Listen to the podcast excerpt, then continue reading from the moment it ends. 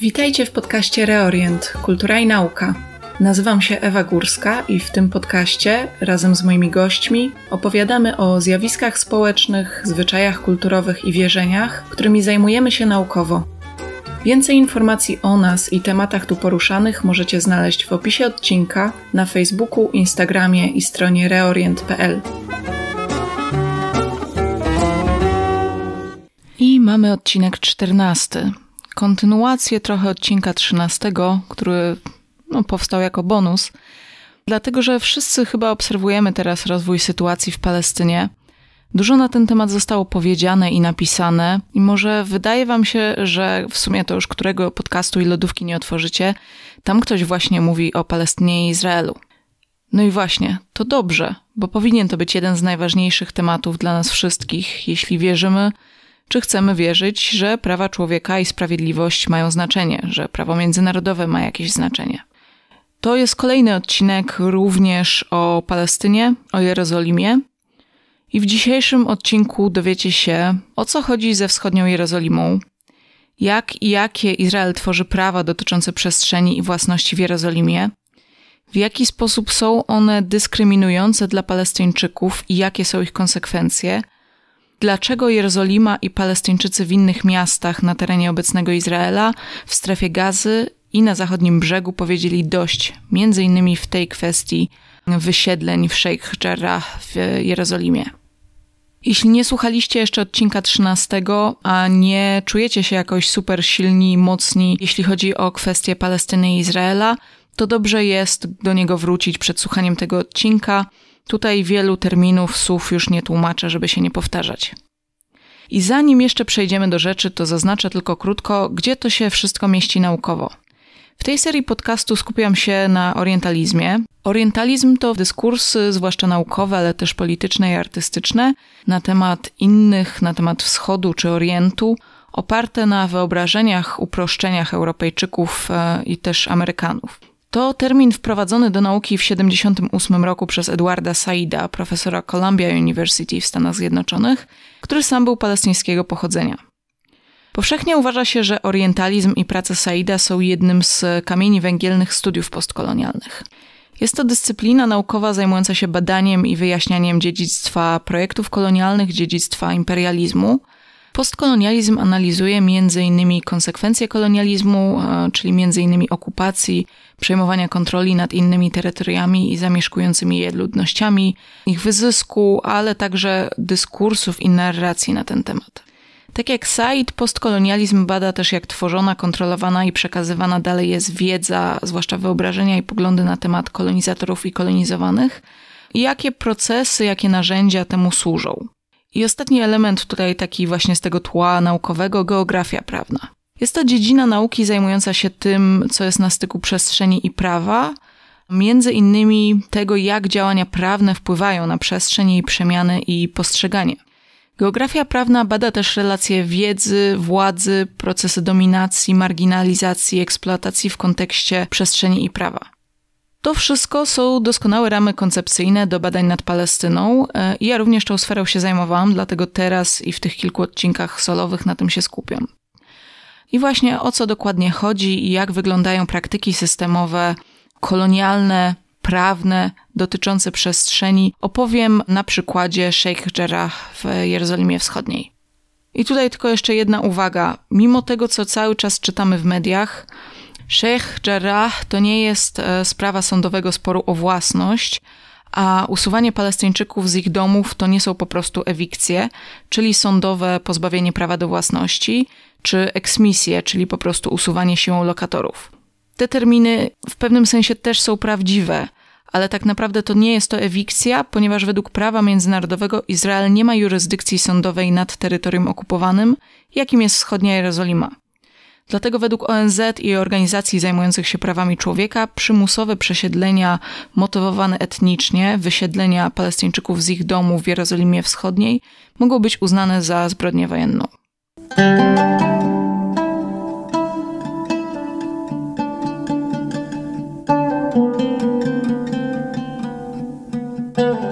Żeby zrozumieć, co wydarzyło się w pierwszych tygodniach maja 2021 roku w Jerozolimie i nie tylko, w całej Palestynie, cofnę się troszeczkę wcześniej. 12 kwietnia zaczął się Ramadan, muzułmański miesiąc postu. Okres bardzo specjalny dla muzułmanów, który obchodzony jest w miarę radośnie. W Jerozolimie Wschodniej, czyli na terenach będących pod zaborem Izraela od 67 roku, Palestyńczycy chętnie tradycyjnie przesiadują w czasie świąt i uroczystości, takich jak właśnie miesiąc e, Ramadanu, na amfiteatralnych schodach prowadzących do bramy damasceńskiej do Starego Miasta Jerozolimy. To taka społeczna miejscówka do spotkań, przesiadywania plotek Palestyńczyków zamieszkujących wschodnią Jerozolimę w okolicy Starego Miasta. Na górze tych schodów są budki z posterunkami policji i czasem innych służb, m.in. wojska. No i właśnie na początku Ramadanu Izraelczycy próbowali blokować te schody i pozbyć się stamtąd Palestyńczyków. Według Mahmuda Muny, jerozolimskiego palestyńskiego intelektualisty i trochę aktywisty, znanego jako księgarz z Jerozolimy, bo on i jego rodzina prowadzą najbardziej znane księgarnie we wschodniej Jerozolimie, Educational Bookshop przy ulicy Salahaddin, z którym się konsultowałam niedawno. W tym wypadku te blokady Izraelczyków i usuwanie Palestyńczyków e, ze schodów pod e, bramą damasceńską było pierwszym aktem tego wszystkiego, co później zaczęło się dziać i dolało oliwy do ognia w i tak już bardzo mocno napiętej atmosferze w Jerozolimie. To nie było też nic zupełnie nowego ani specjalnego to blokowanie tych schodów. Takie prowokacje i naciski na palestyńskich mieszkańców Jerozolimy to tak naprawdę zupełna norma, ale po prostu teraz to był jeden z tych okresów, że napięcie i frustracja narastały od jakiegoś czasu. Zaczęły się demonstracje, a po kilkunastu dniach, 6 maja, przyszły nakazy wysiedlenia dla rodzin Sheikh Jarrah, czyli dzielnicy na wzgórzu na północ od Starego Miasta w Jerozolimie. Jak wyjdziecie ze Starego Miasta właśnie przez bramę damasceńską i pójdziecie na północ, to traficie właśnie do Sheikh Jarrah, która jest takim trochę nieco dziwnym miejscem, bo z jednej strony są tam placówki dyplomatyczne, wille dyplomatów, kilka fancy knajp, a z drugiej strony mnóstwo niezadbanych ulic zamieszkiwanych przez palestyńskie rodziny. No i tu trochę tak na boku ważne info. Usługi publiczne we wschodniej Jerozolimie są dostarczane przez izraelskie władze samorządowe Jerozolimy, które dyskryminują Palestyńczyków, na przykład nie naprawiając ulic, rzadziej wywożąc śmieci z dzielnic palestyńskich, nie nawadniając zieleni jak gdzie indziej itd. Tak Mimo, że mieszkańcy palestyńscy często płacą nawet wyższe podatki miejskie, to tych usług tam nie ma i wszystko wygląda na mniej zadbane. No i teraz nie dajcie się nabrać, bo to jest jeden z elementów budowania narracji właśnie w dużej mierze dla turystów. Części Jerozolimy zamieszkane przez Palestyńczyków mają wydawać się bardziej zakurzone, zaśmiecone, śmierdzące tymi śmieciami w gorące dni, no bo to podkreśla orientalistyczną narrację o brudnych Arabach niedbających o swoje otoczenie. A tak naprawdę to kwestia absolutnie systemowa i zależna od lokalnych mieszkańców tylko o tyle, że starają się sami na przykład sprzątać co się da, ale jak nikt tych śmieci nie odbiera, no to tak naprawdę też niewiele da się zrobić. Wracając do sedna, na początku maja wybuchła sprawa Sheikh Jarrah. Znów, kwestie sądowego pozbawiania praw własności przymusowych wysiedleń palestyńskich mieszkańców nie są nowe. Ani dla Sheikh Jarrah, ani dla Jerozolimy Wschodniej, czy w ogóle Palestyńczyków. Sama ta sprawa toczy się od 1972 roku i podobne sprawy sądowe i próby przejmowania własności palestyńskiej mają miejsce w innych dzielnicach Jerozolimy, na przykład czy zwłaszcza w Silwan. Żeby dokładnie zrozumieć o co tu chodzi i też zrozumieć kwestie prawne, które za tym się kryją i doprowadziły do mm, powstania obecnej sytuacji, musimy wrócić do samego początku. 1947 kiedy Palestyna była jeszcze pod mandatem brytyjskim, w 1947 roku ONZ wydało rezolucję numer 181 o podziale mandatu brytyjskiego terytoriów Palestyny. Ta rezolucja zezwoliła na utworzenie państwa żydowskiego i państwa palestyńskiego, no i nadawała specjalny międzynarodowy status dla miasta Jerozolimy, świętego dla wielu religii. W 1948 roku w wyniku wojny powstało państwo Izrael, nie powstało państwo palestyńskie, i siły izraelskie zajęły m.in. Jerozolimę Zachodnią, podczas gdy wojska arabskie, wojska też ościenne zajęły inne części, w tym Jerozolimę Wschodnią. Zachodni brzeg i Jerozolima Wschodnia zostały zaanektowane przez Jordanię. Podczas wojny z 1948 roku dwie żydowskie dzielnice we wschodniej Jerozolimie zostały ewakuowane ze swoich żydowskich mieszkańców, którzy uciekli do zachodniej Jerozolimy. Były to Neve Jakub i żydowska dzielnica Starego Miasta. W tym samym czasie dziewięć palestyńskich dzielnic po drugiej stronie, która stała się teraz zachodnią izraelską Jerozolimą, których mieszkańcy uciekli lub zostali wypędzeni, przeszło pod kontrolę Izraela. Majątkami należącymi wcześniej do Żydów zamieszkujących Palestynę pod mandatem brytyjskim, którzy uciekli do Jerozolimy Zachodniej albo dalej, tymi majątkami, które dostały się w ręce Jordanii, początkowo zarządzał jordański kustosz mienia nieprzyjaciela. Wśród tych nieruchomości było kilka pustych działek w Sheikh Jarrah.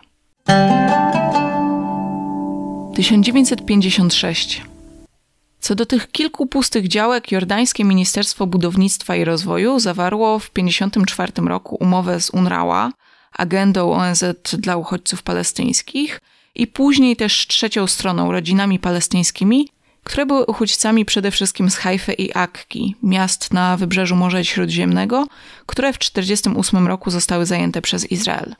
Według umowy jordański rząd przekazał ziemię w Sheikh Jarrah UNRWA, a ta agenda pokryła koszty budowy 28 domów dla tych rodzin. Umowa pomiędzy Jordanią, UNRWA i tymi rodzinami miała kilka punktów. Mieszkańcy mieli uiścić symboliczną opłatę, UNRWA miała przenieść własność domów na mieszkańców po trzech latach od zakończenia budowy, UNRWA wymagała, żeby zrzekli się oni karty uchodźcy, co dla UNRWA było opłacalne, bo ta karta była podstawą opieki socjalnej i przede wszystkim racji żywnościowych przekazywanych przez UNRWA uchodźcom. Także z punktu widzenia tej agendy taniej było wybudować domy e, dla tych uchodźców w zamian za to, że zrzekli się tego statusu i innych e, benefitów. No i między innymi stąd też układ. W 1956 roku te rodziny wprowadziły się do wybudowanych dla nich domów. 1967 Problem w tym, że jak to bywa, biurokracja i administracja się opóźniła i trochę nie wyszła. Jordania nie zarejestrowała przeniesienia własności tych domów przed wybuchem wojny sześciodniowej w 1967 roku, a w czasie tej wojny utraciła tereny wschodniej Jerozolimy na rzecz Izraela. Kilka tygodni temu Ministerstwo Spraw Zagranicznych Jordanii wydało oświadczenie, że dostarczyło palestyńskiemu Ministerstwu Spraw Zagranicznych umowy dzierżawy tej ziemi, listy nazwisk beneficjentów i kopie umowy zawartej z UNRWA, a także kopie ratyfikowanych umów przeznaczonych dla mieszkańców dzielnicy Sheikh Jarrah. To ministerstwo jordańskie wydało też oświadczenie potwierdzające porozumienie z 1954 roku między jordańskim ministerstwem i UNRWA i o tym, że właśnie własność tych domów miała być zarejestrowana i przekazana tym rodzinom, ale proces został przerwany ze względu na wojnę. Fakty są jednak takie, że z punktu widzenia Izraela do rejestracji nie doszło, mimo że te wszystkie dokumenty istnieją. No a Izrael i nacjonalistyczne organizacje izraelskie lubią wykorzystywać takie luki administracyjne, no i to też wykorzystały, ale wcale nie teraz, tylko już w 1972 roku. 1972 i później. W 1972 roku Komitet Sefardyjski i Komitet Knesetu Izraela, dwie organizacje izraelskie, wniosły wniosek do sądu o pozbawienie prawa własności czterech rodzin z Sheikh Jarrah, twierdząc, że społeczność Żydów sefardyjskich miała kupić tam ziemię w 1886 roku i przedstawiła na to dokumenty rejestracyjne. Podstawą prawną dla tego wniosku do sądu była ustawa izraelska z 1970 roku, według której cały majątek, który według rządu Izraela należał do Żydów przed 1948 roku, gdziekolwiek w Palestynie, a potem został przejęty przez władze jordańskie, miał wrócić pod jurysdykcję Izraela. Warto pamiętać, że w Palestynie żyli Żydzi zarówno od wieków, jak i przybywali ciągle z ruchem syjonistycznym. Także takich majątków trochę było. Przepisy tej ustawy stwierdzają, że dotyczy ona tylko własności żydowskiej, czyli jeśli ktoś wyznający judaizm, czy to arabskiego, czy polskiego pochodzenia, miał dom w Jerozolimie Wschodniej, czy gdziekolwiek indziej przed 1948 rokiem, może go odzyskać. Jeśli Palestyńczyk, muzułmanin czy chrześcijanin miał dom w Jerozolimie, Hajfie, Akce czy gdziekolwiek indziej przed 1948 rokiem, nie może go odzyskać. No a tych palestyńskich właścicieli jest dużo, biorąc pod uwagę, że w 1948 roku z Izraela uciekło około 700 tysięcy palestyńskich uchodźców przy tych najbardziej zachowawczych szacunkach, którzy posiadali większość e, ziemi w Palestynie, Natomiast Żydzi przed 1948 rokiem prawdopodobnie mieli własność około 8% e, terenów. W tej sprawie o Sheikh Jarrah z 1972 roku organizacje izraelskie wnoszące tę sprawę do sądu miały jednak bardzo słabe dowody. Wątpliwe było, czy faktycznie społeczność Żydów sefardyjskich mogła pod władzą osmańską kupić w ogóle ziemię w Sheikh Jarrah. Już dzierżawa byłaby bardziej prawdopodobna. A nawet jeśli by tak było, to wątpliwe było, czy osoby prawne, takie jak te dwa komitety, które wnosiły e, do sądu o wysiedlenie palestyńskich rodzin, miałyby prawo do przejęcia ziemi po oryginalnych właścicielach. No a poza tym wszystko wskazuje, że te papiery po prostu były podrobione. Zanim sąd e, wydał orzeczenie w tej sprawie, to od razu w latach 70. do rodzin palestyńskich, które podpisały umowę z UNRWA i mieszkały właśnie w Sheikh Jarrah, zaczęły przychodzić listy od izraelskich komitetów żądające zapłaty czynszu za mieszkanie cofające się do roku 56. Za to cztery lata później, w 76 roku, izraelski sąd w końcu uznał, że na podstawie umów zawartych z UNRWA i Jordanią rodziny palestyńskie przebywają na tej ziemi zgodnie z prawem. Natomiast nie potwierdził już prawa własności Palestyńczyków do tych domów. 1982 i później. W 1982 roku te same komitety izraelskie wszczęły nowe postępowanie sądowe o wysiedlenie wobec kolejnych 23 rodzin palestyńskich. 14 z tych rodzin reprezentował izraelski prawnik, który zawarł porozumienie, zwane porozumieniem Tusia Cohen, z Izraelczykami, według którego po pierwsze rodziny palestyńskie miałyby zaakceptować status tzw. Tak chronionych dzierżawców, nie mogliby być eksmitowani przez określony czas, o ile cały czas płaciliby czynsz e, komitetom izraelskim. Taki status dzierżawy chronionej wywodzi się z izraelskiej ustawy o ochronie lokatorów z 1972 roku. I choć potwierdzenie tego statusu chronionego dzierżawcy nie wymaga uznania roszczeń komitetów izraelskich do prawa własności, no ale tak naprawdę jest przyznaniem, że to prawo własności tym komitetom się należy. 14 rodzin palestyńskich, dla których UNRWA wybudowała domy na tym terenie i im je przekazała, miały od tej pory płacić czynsz Izraelczykom, uzyskiwać ich zgodę na każdy remont czy rozbudowę, choć już wcześniej sąd przecież uznał, że prawa izraelskie do tej ziemi są wątpliwe. Co więcej, te 14 rodzin do tej pory twierdzi, że nigdy nie wydały zgody na zawarcie tej umowy przez ich prawnika, który zadziałał sam, a oni dowiedzieli się o warunkach po fakcie. Umowa Tusia Cohen została zatwierdzona jednak przez sąd i jest uznawana za prawnie wiążącą zgodnie z prawem izraelskim, przynajmniej według izraelskich sądów. Te 14 palestyńskich rodzin nie zgadzało się jednak na warunki tej umowy, no i zdecydowały się nie płacić czynszu i nie wywiązywać się z innych warunków, twierdząc, że są właścicielami tych domów. W kolejnych latach Izraelczycy zastosowali wobec nich politykę dziel i rządź, a więc sprawy sądowe zaczęły się toczyć oddzielnie. Po drodze w 1990 roku te komitety izraelskie wnoszące te sprawy sprzedały swoje prawa firmie Nahalat Shimon, która reprezentuje interesy osadników izraelskich, te komitety izraelskie w ogóle tych praw nie miały potwierdzonych, ale mm, to była taka sprzedaż, że gdyby coś udało się na mm, tych sprawach ugrać, to te prawa przechodziły na tą właśnie firmę Nahalat Shimon. Lata 90. W 94 i 95 roku zaczęły się procedury eksmisyjne wobec kolejnych czterech rodzin palestyńskich z Sheikh Jarrah. W wypadku dwóch z tych rodzin ich prawnik skutecznie podważył prawo własności komitetów izraelskich, no bo dalej rozchodziło się o to, kto te prawa ma. I sąd okręgowy zawiesił procedurę mm, wysiedlenia do czasu wydania oddzielnego wyroku w sprawie własności ziemi właśnie przez te, te wcześniejsze komitety izraelskie. No a te komitety, które już też sprzedały te swoje późniejsze prawa, ani nie miały silnych dowodów, nie wysunęły dalszych roszczeń i nie przedstawiły dowodów własności.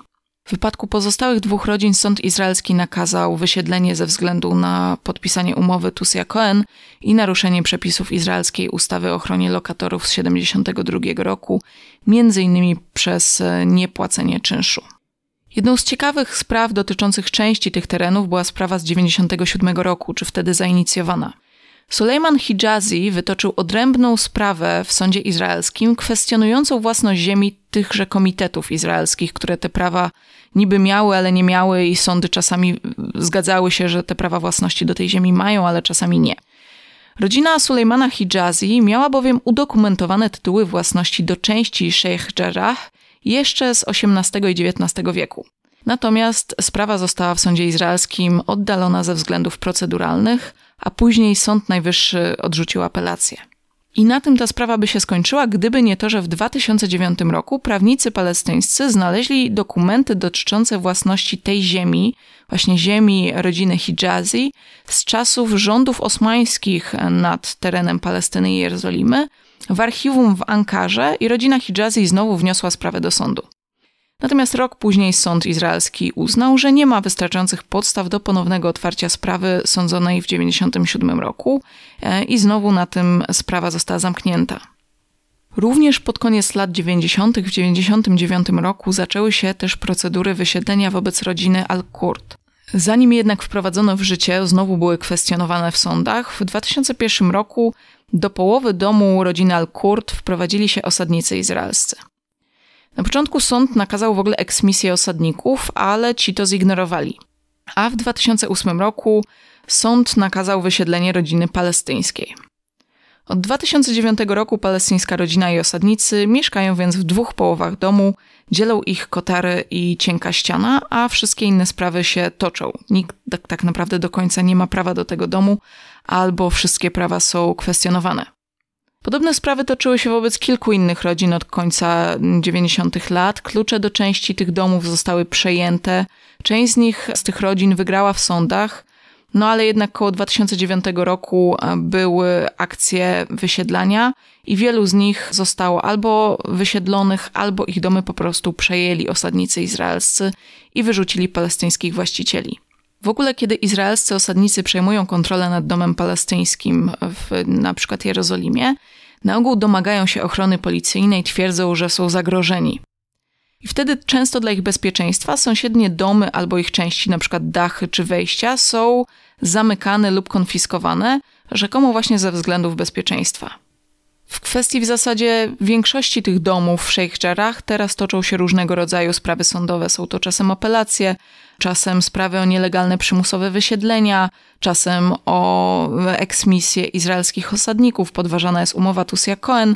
No i sądy co jakiś czas orzekają na rzecz Palestyńczyków, ale częściej czy raczej nawet na ogół na korzyść Izraelczyków.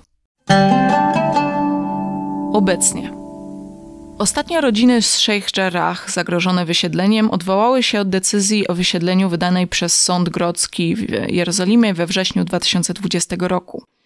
To orzeczenie sądu zasadniczo zmusiłoby ponad 500 osób, w tym dziesiątki dzieci, do przymusowego przesiedlenia, nielegalnego według prawa międzynarodowego.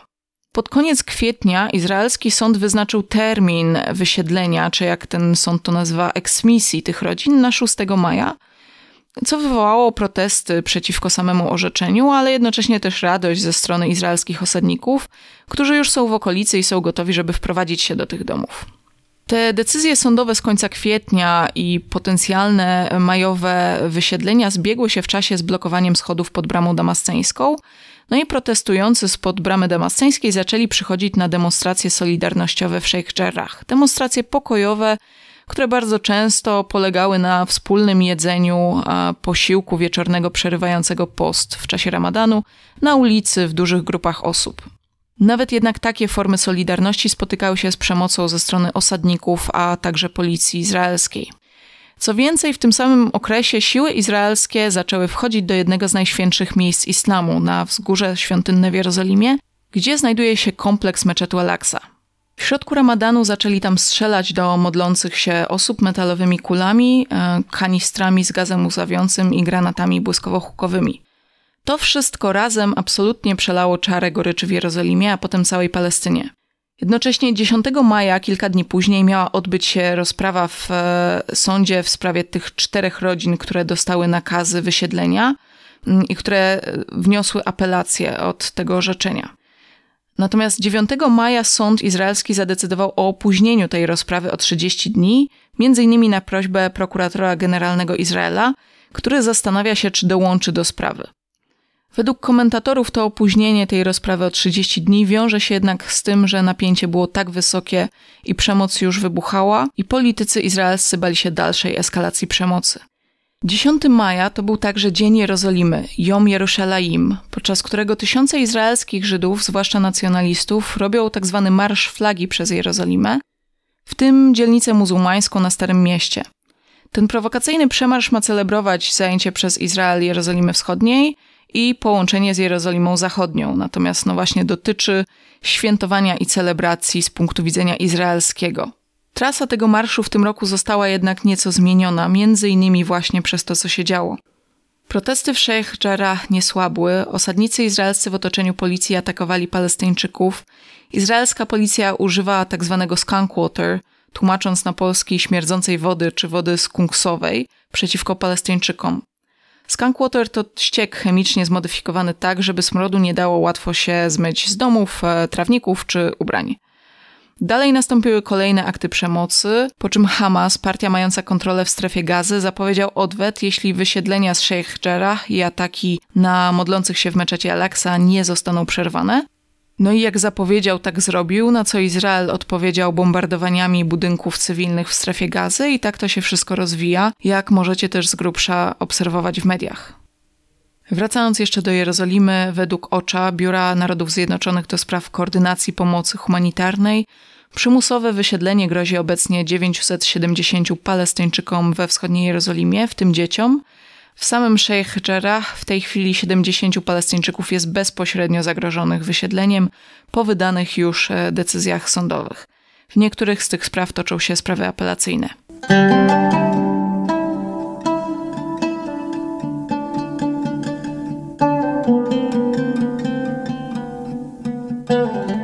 Sprawa Sheikh Jarrah ilustruje kilka faktów. Zacznijmy od kwestii prawa międzynarodowego. Według niego wschodnia Jerozolima stanowi terytorium okupowane, czyli okupant nie może narzucać tam swojego prawa i jurysdykcji swoich sądów. Teoretycznie więc wszystkie te akty prawne i sprawy sądowe, o których tu mówiłam, są nieważne. No ale to jest oczywiście tylko teoria. Praktyka jest taka, że sądy izraelskie sądzą według prawa izraelskiego, zasiadają w nich sędziowie izraelscy, a wyroki ewikcji, eksmisji, czy tak naprawdę są to wysiedlenia, są wykonywane siłą przez policję izraelską izraelskich osadników. Palestyńczycy muszą odwoływać się do tych sądów, jeśli chcą mieć jakiekolwiek szanse pozostać w swoich domach, bo nie mają żadnego wyboru. Izrael wykorzystuje przy tym różnego rodzaju akty prawne wprowadzone od lat 50. w celu judaizacji terytoriów, zmian demograficznych i przestrzennych i tworzenia faktów dokonanych. Chodzi po prostu o to, żeby to Izraelczycy posiadali, czy Izrael, żeby posiadał ziemię, też e, prawo własności ziemi w Izraelu to odrębna kwestia. Właśnie chodzi o to, żeby ziemia, majątki znajdowały się w rękach izraelskich, żydowskich i tak, żeby to Żydzi zawsze mieli tą większość też demograficzną, na przykład w wyborach. W sprawach Sheikh Jarrah i podobnych toczących się w Silwan i innych lokalizacjach chodzi o po prostu przejęcie władzy i kontroli. Te dzielnice palestyńskie wcinają się między izraelskie nielegalne osiedla otaczające Jerozolimę i tworzące, czy mające utworzyć tak zwaną Wielką Jerozolimę. Nie będę się tu w to zagłębiać, ale no właśnie, głównie chodzi o to, żeby stworzyć przewagę demograficzną Izraelczyków poprzez zajęcie terenów dookoła, zajęcie Jerozolimy Wschodniej, jakby demograficzne i majątkowe w prawach własności, przyłączenie Jerozolimy Wschodniej faktycznie do Izraela, do Jerozolimy Zachodniej. Przymusowe wysiedlenia jednej ludności przez drugą, zwłaszcza ludności rdzennej przez państwo okupacyjne, są to działania, które klasyfikowane są jako czystki etniczne. Prawo państwa Izraela jest tu narzędziem takich czystek. Nie jest ani neutralne, ani nie wiąże się z jakąś sprawiedliwością, ale jest właśnie skutecznym narzędziem kształtowania geografii przestrzeni tkanki społecznej. Jest to wszystko oczywiście systemowe. Ustawodawca tworzy przepisy, sądy je interpretują i aplikują w konkretnych sprawach, policja, służby je wykonują. To wszystko jest powiązane. Takie stosowanie prawa i jego aplikacja jest przykładem, przejawem czy elementem działania tak zwanych państw osadniczych, e, settler states. Kolonializm osadniczy to po prostu forma kolonializmu. Takie wykorzystywanie prawa i taka dyskryminacja to także przejaw etnokracji. Kolonialne państwa etnokratyczne, jak pisze izraelski specjalista od tego Renif Tachel, oznaczają państwa, które utrzymują stosunkowo otwarty rząd, a jednocześnie ułatwiają niedemokratyczne zawłaszczanie kraju i państwa przez jedną grupę etniczną. Chodzi w skrócie o to, że w takim kraju to pochodzenie etniczne, a nie obywatelstwo oparte na związku z terytorium, um, na przykład urodzeniu się w danym miejscu, czy na związku z danym państwem, choćby przez mieszkanie tam od pokoleń. Właśnie nie to, tylko pochodzenie etniczne jest podstawowym elementem organizującym życie polityczne i funkcjonowanie państwa. Według Iftachela etnokracje posiadają fasadę demokratyczności, przede wszystkim w zakresie instytucji politycznych, używanej narracji też na swój temat, typu mówienia cały czas, że jest się jedyną demokracją na Bliskim Wschodzie. Nie mają jednak struktury demokratycznej i właśnie wykluczają mniejszości, często także tych członków mniejszości, którzy mają obywatelstwo. Poza Izraelem przykładami takich państw są np. Malezja, Sri Lanka, Serbia czy Północna Irlandia przed 1972 rokiem. Warto jeszcze zwrócić uwagę na jeden termin dotyczący tej sytuacji apartheid. Pod koniec kwietnia Human Rights Watch wydało głośny raport nazywający Izrael państwem stosującym apartheid. O co chodziło i o co chodzi? Zakaz systematycznej dyskryminacji, zwłaszcza ze względu na rasę lub pochodzenie etniczne, stanowi jeden z podstawowych elementów prawa międzynarodowego.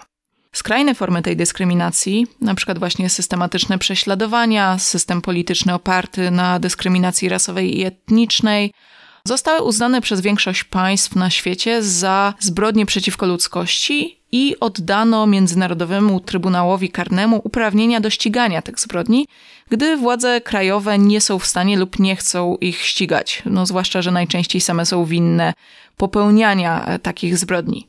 Międzynarodowa Konwencja o Przeciwdziałaniu i Karaniu Zbrodni Apartheidu z 1973 roku i rzymski statut Międzynarodowego Trybunału Karnego definiują trzy główne elementy apartheidu. Po pierwsze, zamiar utrzymania systemu dominacji jednej grupy rasowej, ewentualnie etnicznej, nad drugą. Systematyczny ucisk jednej grupy przez drugą i popełnianie systematycznie lub na szeroką skalę czynów takich jak na przykład przymusowe przesiedlenia, wywłaszczenie majątku ziemskiego, tworzenie oddzielnych rezerwatów i gett, czy na przykład odmowa prawa do opuszczenia i powrotu do swojego kraju. Raport Human Rights Watch mówiący o tym, że Izrael stosuje apartheid jest bardzo ważnym i przełomowym momentem, ponieważ oferuje prawne interpretacje sytuacji, którą obserwujemy w kontekście właśnie przepisów prawa międzynarodowego dotyczących zbrodni przeciwko ludzkości. Czy ten raport, jak i wiele innych materiałów przygotowywanych przez lata przez prawników międzynarodowych i organizacje praw człowieka będzie podstawą jakichkolwiek dalszych działań prawnych na arenie międzynarodowej, dopiero zobaczymy. Co wydarzy się dalej w Palestynie i Izraelu, również dopiero się przekonamy, ale w tym momencie, 17 maja, kiedy to nagrywam, nie wygląda to najlepiej.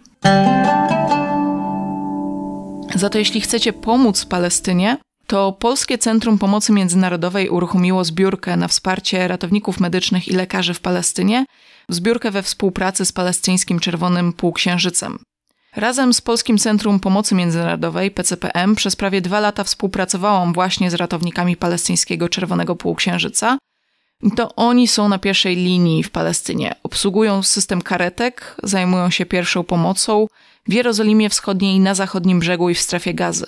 Zebrane przez PCPM środki zostaną przeznaczone na zakup leków, sprzętu medycznego i środków opatrunkowych, których bardzo brakuje na miejscu. Tutaj polecam i zaświadczam, bo wiem, byłam, widziałam, znam te karetki, znam tych ratowników, znam PRCS i znam PCPM. Jeśli chcecie pomóc, wejdźcie na pcpm.org.pl ukośnik Palestyna. To tyle w tym odcinku. W kolejnym, a może nawet kolejnych, możecie spodziewać się dalszych tematów dotyczących prawa izraelskiego, prawa międzynarodowego i kwestii przestrzeni i wysiedleń ludności. No i to też znaczy, że to będą e, dalej odcinki solowe. Do usłyszenia.